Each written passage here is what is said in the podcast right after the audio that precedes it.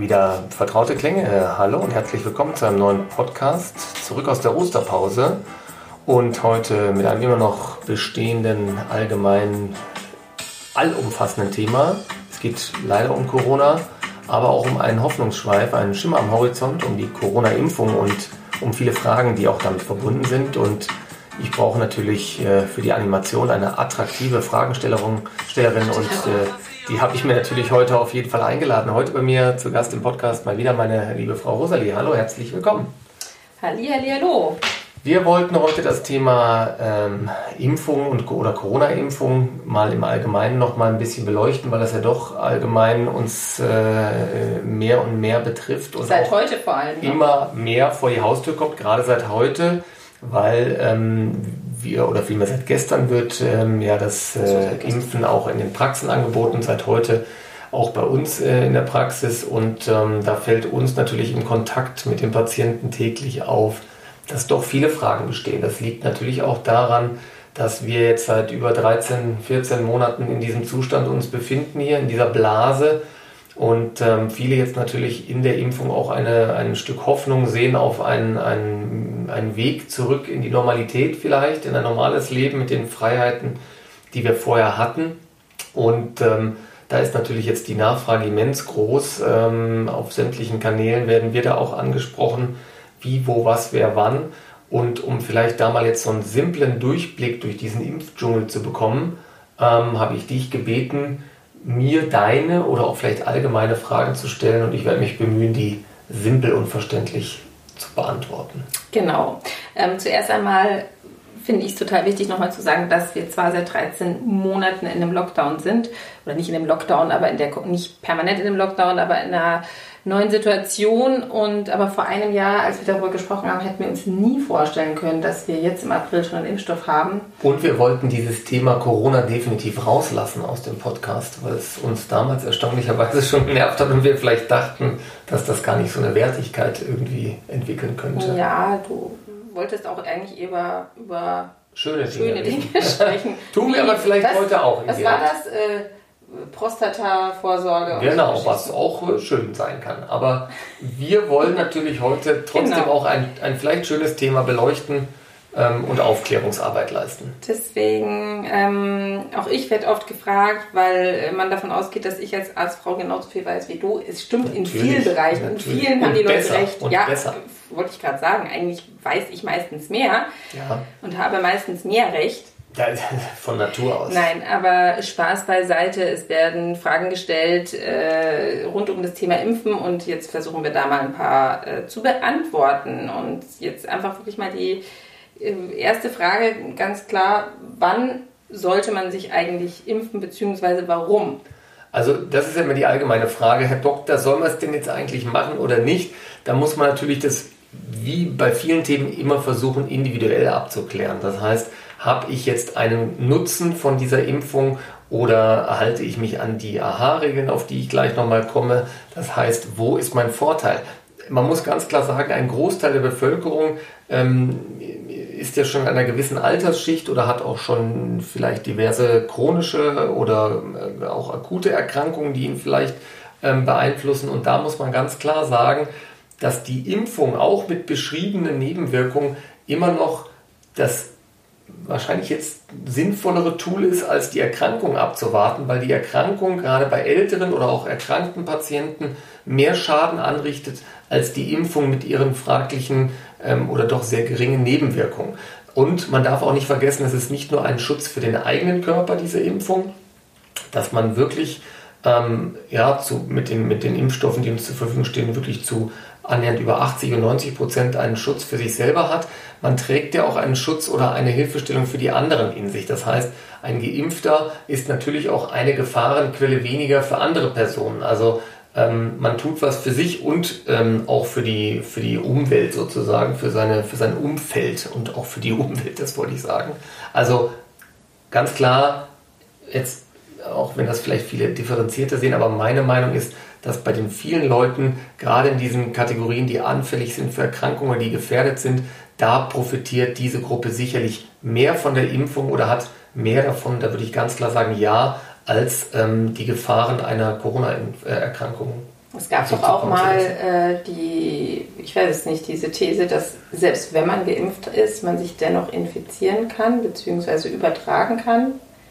Es wird ja immer noch viel geforscht und auch nachkontrolliert. Äh, es sieht aber im Moment so aus, dass man mit den Impfstoffen, die wir jetzt zur Verfügung haben und in, in dem Ausmaß und der Art und Weise, wie wir geimpft werden, dass da dann diese Gefahren doch ähm, überschaubar oder eher gering sind. Ja.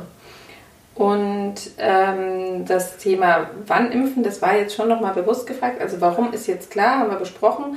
Aber wann ist jetzt auch eine Frage angenommen. Ich hatte jetzt gerade Corona. Ähm, wie lange hat man Antikörper? Soll man abwarten? Soll man sich erstmal immer wieder auf Antikörper testen lassen? Um dann zu sagen, erst wenn diese nicht mehr vorhanden sind, impfe ich mich. Da gab es ja auch Empfehlungen. Ich muss sagen, ich hatte Corona ähm, und da sagt man mir jetzt, oder du mir auch, warte erstmal bitte sechs Monate ab. Ähm, genau, das ist jetzt allerdings nicht meine Empfehlung, meine individuelle oder weil ich irgendwie äh, nicht will, dass du geimpft wirst oder böse Absichten habe. Das ist im Moment eine aktuell bestehende Meinung, dass ähm, nach einer durchgemachten Corona-Infektion ähm, auf bis sechs Monate nach der Genesung gewartet werden soll mit der Impfung, um eben eine mögliche überschießende Reaktion auf diese Impfung zu vermeiden. Also das kann theoretisch sein. Was ist eine ähm, überschießende Das heißt, dass Reaktion? Die, die Impfreaktion, die man grundsätzlich auf jede Impfung bekommen kann, dass die bei einer durchgemachten Corona-Infektion frühzeitiger oder extremer auftreten kann. Das heißt, wenn man jetzt vier Wochen nach der Corona-Infektion schon impfen würde, dann kann diese Impfung einfach ein viel größeres Ausmaß im Körper anrichten, theoretisch. Fälle in großer Zahl gibt es diesbezüglich nicht, aber man möchte natürlich da auf Nummer sicher gehen. Und das kann man auch deswegen so sicher sagen, weil man im Moment die These hat, dass Corona-Patienten ähm, oder Patienten, die die Corona-Erkrankung durchgemacht haben, ähm, einen doch in den meisten Fällen guten Antikörperschutz haben, sprich mindestens zwischen fünf und acht Monate einen Schutz aufgebaut haben. Das heißt, das würde ja ungefähr auch so einer Zeit entsprechen, ähm, auf die man dann auf eine Impfung auch verzichten könnte. Also sprich, die sind eh abgedeckt durch ihren eigenen Immunschutz und ähm, ja, deswegen hat man diese Empfehlung ausgesprochen, wenn dann abwarten und wie gesagt diese sechs Monatsfrist einhalten.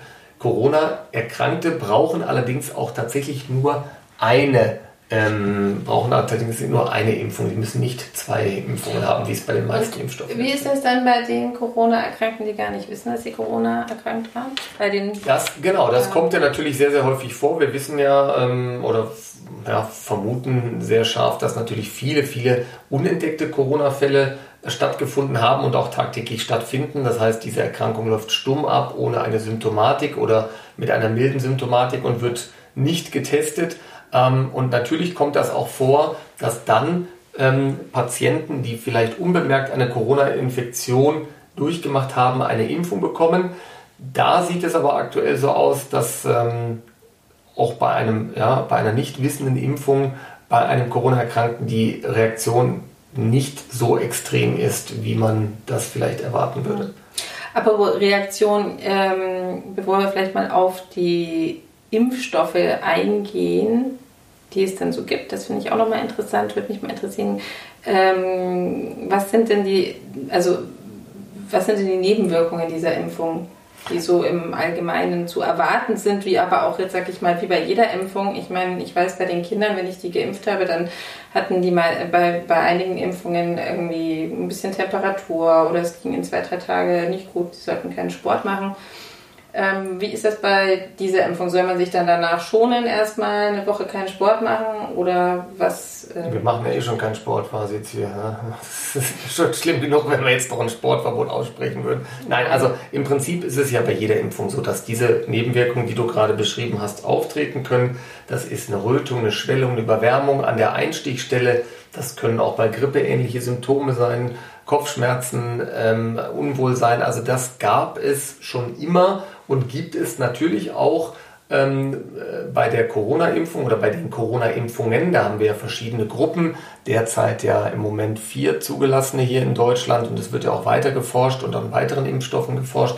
Aber natürlich können diese Nebenwirkungen auftreten, aber die sind in den allermeisten Fällen wirklich recht milde und ähm, ja, beschränken sich tatsächlich auf diese doch eher leichten Symptome, wie du die gerade beschrieben hast.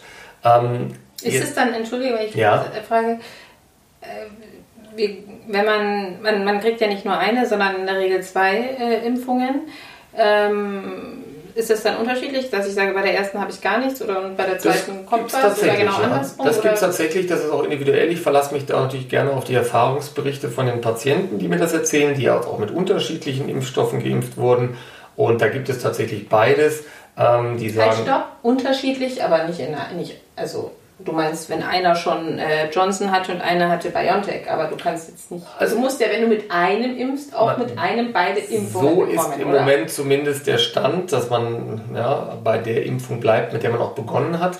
Ich habe jetzt aber, das meinte ich damit, mhm. sowohl Patientengruppen gehabt, die zweimal gegen das eine und ah, zweimal okay. gegen das andere geimpft wurden. Und da gibt es wirklich die unterschiedlichsten Aussagen. Ja? Mhm. Aber ähm, meistens ist es so, wenn man die erste jetzt vertragen hat, dann wäre es jetzt sehr ungewöhnlich, dass man bei der zweiten mit dem gleichen Grundzustand, also in der Gesundheit, ähm, wenn man da jetzt auf einmal dann doch was, ähm, was erfahren bekommen würde. Also das, ist, das halte ich jetzt für sehr unwahrscheinlich. Aber klar, das gibt es. Aber die Leute, die ich gesprochen habe, oder die Patienten, mit denen ich Kontakt habe, ähm, im Großen und Ganzen sind das überschaubare Nebenwirkungen gewesen. Okay, und das waren ja jetzt vor allem äh, die Älteren, die eben jetzt, sage ich mal, bevor es bei den Hausärzten geimpft wurde, die in den Impfzentren geimpft wurden. Ja. Wie ist denn jetzt die Priorisierung momentan? Wie, wie hat sich das jetzt, äh, dieser Stufenplan, den es da gab, wie genau, den gibt es ja immer noch, ab? diesen Stufenplan, diese Priorisierung, die wir da vornehmen, die wir auch in den Hausarztpraxen vornehmen müssen, dass man natürlich unterscheidet ähm, oder die, die eher schwächere Bevölkerungsgruppe, sprich die sehr alten und erkrankten Patienten vorzieht. Ähm, dann gibt es natürlich, also wie gesagt, wir fangen an mit den über 80-Jährigen, über 70-Jährigen, chronisch kranken Patienten, aber auch Patienten, die in Pflegeheimeinrichtungen oder Behinderteneinrichtungen arbeiten, also sprich auch Gefahren ausgesetzt sind.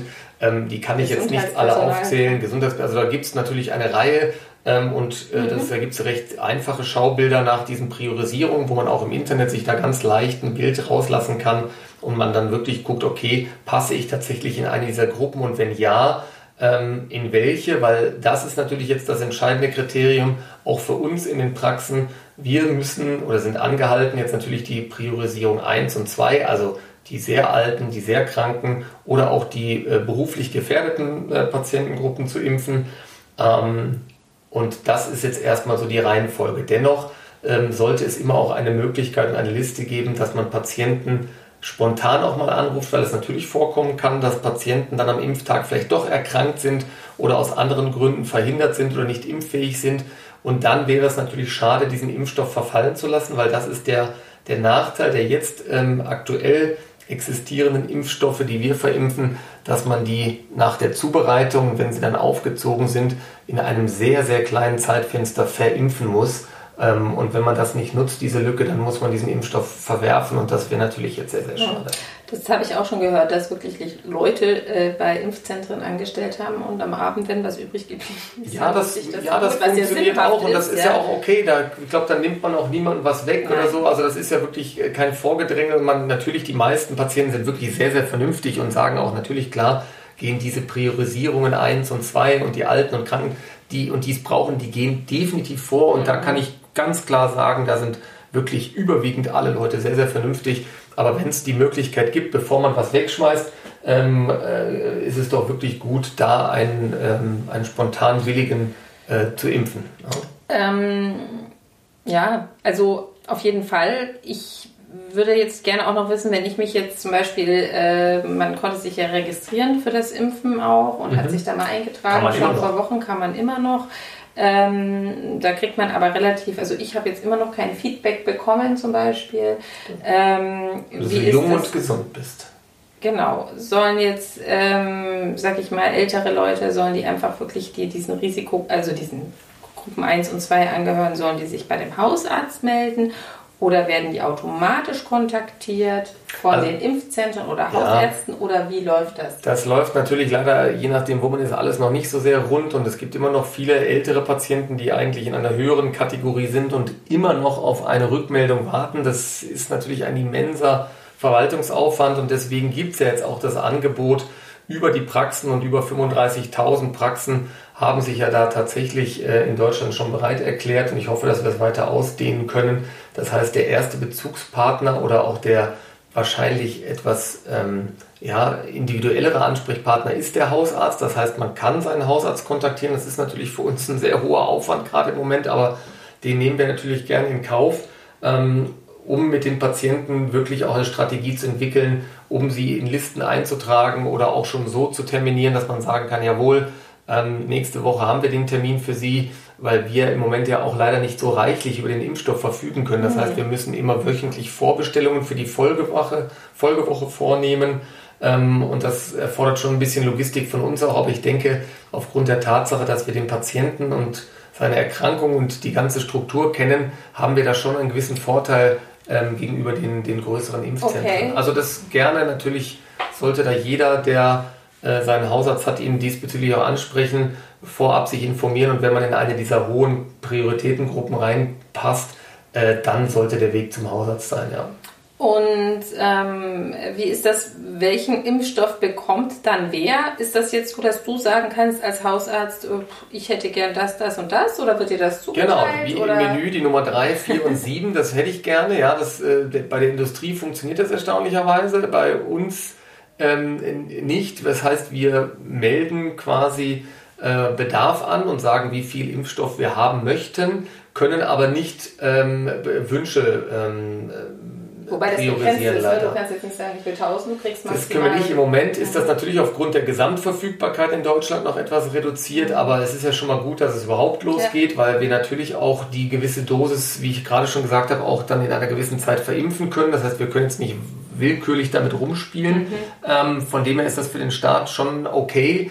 Ähm, aber klar, wir müssen sagen, wir brauchen dieses, diese Menge und sind aber dann davon abhängig von dem, was gerade verfügbar ist auf dem Markt. Also deswegen kann es durchaus sein, dass der Patient, der in, der, in zwei Wochen drankommt, dann auf einmal nicht mehr das vorherige ähm, Impfpräparat bekommt, sondern einen anderen Hersteller. Das kann durchaus sein und das muss dem Patienten auch bewusst sein, wenn er die Impfung will sollte er sich gut überlegen, ob er auch jeden Impfstoff dann tatsächlich toleriert, weil wir können jetzt bei diesen vielen Anfragen natürlich keine individuellen Wünsche berücksichtigen. Also entweder möchte man die Impfung ähm, und dann ist man dazu auch bereit, aber dann muss man auch für, für jeden Hersteller offen sein. Und wodurch, äh, sage ich mal, jetzt gibt es ja Johnson, BioNTech, Moderna und Astra.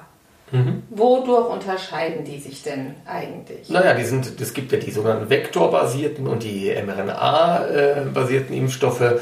Die vektorbasierten Impfstoffe, das ist ja ungefähr vergleichbar mit einem Totimpfstoff. Die arbeiten auf einer ähnlichen Basis, also aufgrund, auf, auf, der, auf der Basis eines, äh, eines Adenovirus. Das ist jetzt ein bisschen kompliziert, aber man kann sich das ähnlich vorstellen wie bei einer Totimpfung, wo quasi ein nicht aktiviertes Virus ähm, ähm, quasi die Rolle der Impf- oder der, der Antikörperreaktion im Körper vornimmt.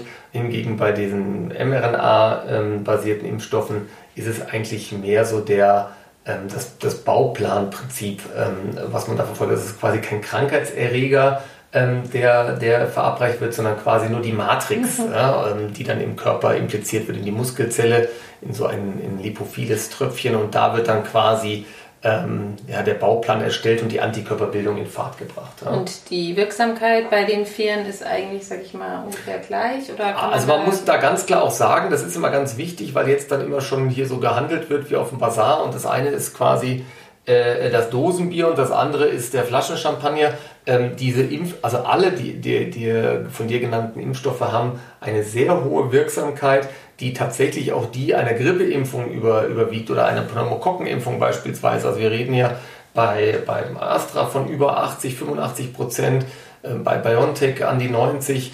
Ähm, also das sind doch schon tolle Zahlen, wenn man äh, da sieht, dass man wirklich in, in so einem hohen Prozentsatz unterwegs ist. Ähm, Im Vergleich zu unseren bekannten Standardimpfungen ähm, ist das, ist das ein, ein Top-Wert, den wir, mhm. wie gesagt, bei den herkömmlichen Impfungen so nicht erreichen. Und das ist doch schon ganz toll, dass wir sowas, dass wir sowas haben. Okay. Ähm, ich habe vorhin nur Astra gesagt, AstraZeneca, ne? wir meinten nicht das Bier. Ja, wäre schön, also, wenn, wenn, du eins da hättest, ja. Aber das hat auch, das hat nicht 90 Prozent, das hat glaube ich nur 4,5 Prozent. Da siehst du also die Wirksamkeit der Impfung deutlich höher. Ja. Ja, ähm, ja was, was interessiert mich noch? Also jetzt, ähm, hattest du vorher noch gesagt, wenn ich, oder du würdest gerne über das AHA-Thema sprechen. Wenn ich jetzt ähm, geimpft also bin, Abstand, Hygiene, und Atemschutzmasken oder was?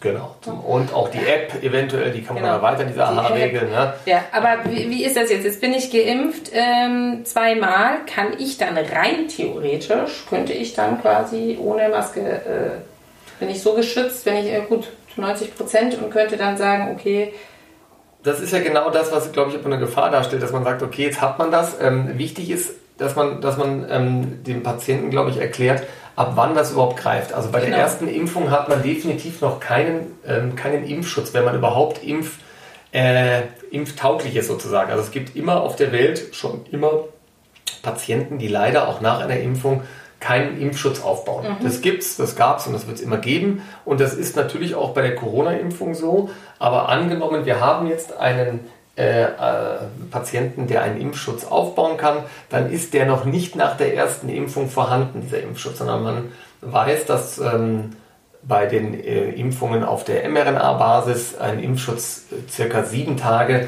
nach der zweiten Impfung erst erreicht ist ähm, und bei den vektorbasierten so nach circa 14 Tagen. Also sprich, da muss man schon noch abwarten, bis man wirklich diesen zweiten Impfschutz hat und auch dann wie wir alles im Leben nicht zu 100% bestimmen können, gibt es auch da keine 100% Sicherheit, aber doch zumindest schon mal einen gewissen Schutz vor Erkrankung oder auch, das hat man jetzt in Studien auch gesehen, dass man mit dem Impfschutz ähm, einen, einen deutlich milderen Krankheitsverlauf auch hat, was ja auch schon sehr, sehr positiv ist und sehr wirksam. Ne?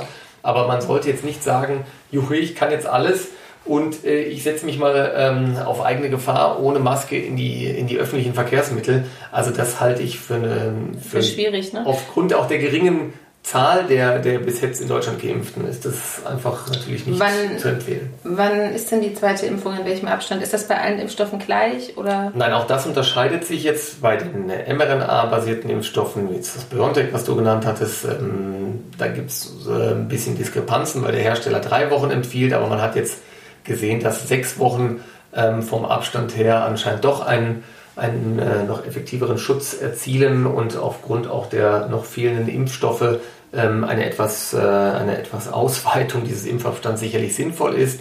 Also sechs Wochen bei den mRNA-basierten und zwölf Wochen bei den vektorbasierten Impfstoffen. Das ist so der, die Abstandsregel, die man einhalten mhm. sollte. Wobei es jetzt nach oben hin auch nicht zwingend ähm, ein totales Drama gibt. Also auch wenn man jetzt nach der in der 13. Woche käme, warum auch immer, wegen Krankheit oder was, weiß der Geier was, ähm, muss man jetzt nicht nochmal neu anfangen. Also man könnte dann da auch die zweite Impfung, wenn man sie überzogen hat, von der Zeit äh, noch vollenden. Okay, und jetzt, äh, wie lange kann man da eigentlich schon was sagen? Wie lange ist der Impfschutz dann, wenn man ihn hat, dann tatsächlich auch da? Das muss man das wie die Grippe wenn wir das wie, wüssten. Wie normale Grippe, Influenza-Impfungen jährlich machen oder weiß man das noch nicht oder wie, wie kann man sich das kann vorstellen? Kann ich dir jetzt gar nicht sagen, weil es da auch noch keine aktuelle Meinung gibt. Also ich denke schon, dass das uns wahrscheinlich schon noch eine gewisse Zeit oder vielleicht leider auch dauerhaft noch begleiten wird, ähnlich der Grippeimpfung. Und wenn man sieht und weiß, was ich ganz am Anfang gesagt habe, dass wir von einer so ganz grob geschätzten Immunität von fünf bis acht Monaten nach Erkrankung ausgehen, äh, und das jetzt mal so ganz äh, blöd auf die Impfung übertragen, dann würde man ja sagen, ja gut, dann ist das ungefähr ähnlich. Also vielleicht ein Jahr oder vielleicht ist es aber trotzdem darauf, da bin ich jetzt aber kein, äh, wie du mich erkennst, hochwissenschaftlicher Kandidat. Das kann ich dir so nicht beantworten. Ist wahrscheinlich ähm, momentan auch noch schwierig. Kann man nicht sagen. Es ist aber zu vermuten, dass, ähm, dass man es wahrscheinlich schon auffrischen muss, aber äh, das muss die Zeit jetzt einfach zeigen und die Zahlen, ähm, ob man vielleicht doch länger was von der Impfung hat oder ob man sagt, jawohl, ihr müsst jährlich zur Corona-Impfung kommen. Wie ist das? Ähm, da gab es jetzt auch äh, tatsächlich Berichte darüber, dass zum Beispiel manche, also AstraZeneca nicht gegen die südafrikanische Variante, Mutante, äh, äh, wirkt ähm, oder da, dagegen schützt. Ist das oder davor schützt? Ist das tatsächlich so oder kannst du ja, da was zu sagen? Also auch da müsste ich den Wissenschaftsbeirat anrufen als Telefonjoker, aber ähm, Virus hat halt einfach mal ganz gerne die Eigenschaft zu mutieren und das ist natürlich auch den Herren äh, dieser hiesigen Pharmaunternehmen äh, natürlich bewusst und bekannt. Und bei, den, bei der britischen Variante oder bei den uns bekannten Varianten wie der britischen, die jetzt ja auch hier auf dem Vormarsch ist in Deutschland, ähm, weiß man schon, dass bei den existierenden Impfstoffen ähm, auch eine gute Abdeckung gegen diese Virusvarianten besteht. Bei der afrikanischen wohl eher nicht, aber da, wie gesagt, müsste ich dann äh, gleich nochmal den Telefonjoker anrufen. Ja, aber es ist wahrscheinlich, es ist einfach ähnlich wie bei der klassischen Grippeimpfung, dass trotz Impfung man sich natürlich mit einer Mutante definitiv äh, infizieren kann. Ja, davor gibt es einfach keinen Schutz. Vielen Dank, Herr Wissenschaftsbeirat. Ja, du, du wolltest doch mit mir sprechen. Absolut, danke, dass du so schnell am Telefon warst. Vielen Dank. So, und was denkst du, was sind deine Aussichten? Siehst du das Rosig. Ende am Tunnel oder bist du noch mittendrin oder wie, wie läuft es? Ende am Tunnel zu sehen ist bei mir schwierig, weil ich ja doch jetzt auch mit der Sehkraft immer mehr und mehr Probleme habe, aber ähm, allgemein schon. Also ich denke, es geht jetzt schon ein bisschen was voran. Das, das ist jetzt bei mir auch natürlich hautnah zu spüren, dass man jetzt selber mal diesen, ähm, äh, dieses äh, Gespenst Impfung jetzt auch mal quasi selber ähm, im Positiven äh, in der Praxis hat und sieht, wie das funktioniert, wie die Leute reagieren, dass man quasi selber jetzt auch was bewegen kann. Das finde ich schon ganz, ganz toll, dass, dass, dass ich da, auch wenn es nur einen kleinen Rahmen ist, irgendwie ähm, ein bisschen mithelfen kann. Und wenn man das halt mit 35.000 multipliziert, ähm, bestimmt mich das doch schon positiv. Ja? Und dann hoffe ich schon jetzt gerade auch dann mit der Aussicht auf äh, wieder mal frühlingshaftere Zeiten, ähm, ja, sehe ich es positiv und es wird aber auch Zeit, ja, weil, wie gesagt, die, die, der Stimmungsbarometer ist eigentlich im Negativen nicht mehr messbar gerade. Und bei dir jetzt? Ausweg. Bei mir überhaupt, ich bin top geladen. Wie sollte ich bei dir im negativen Stimmungsbarometer sein? Also Top-Barometer.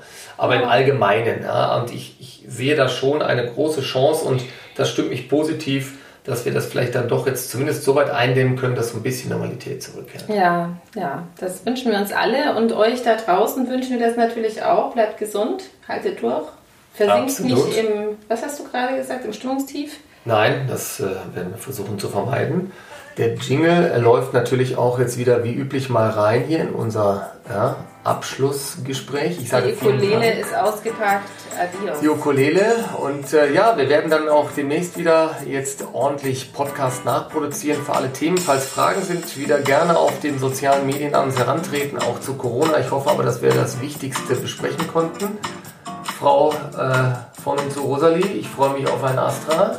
Und äh, ja, möchte dich auch natürlich gerne wieder beim nächsten Podcast mal begrüßen. Ja, ja tschüss. Alles klar. Gerne. Ciao, tschüss.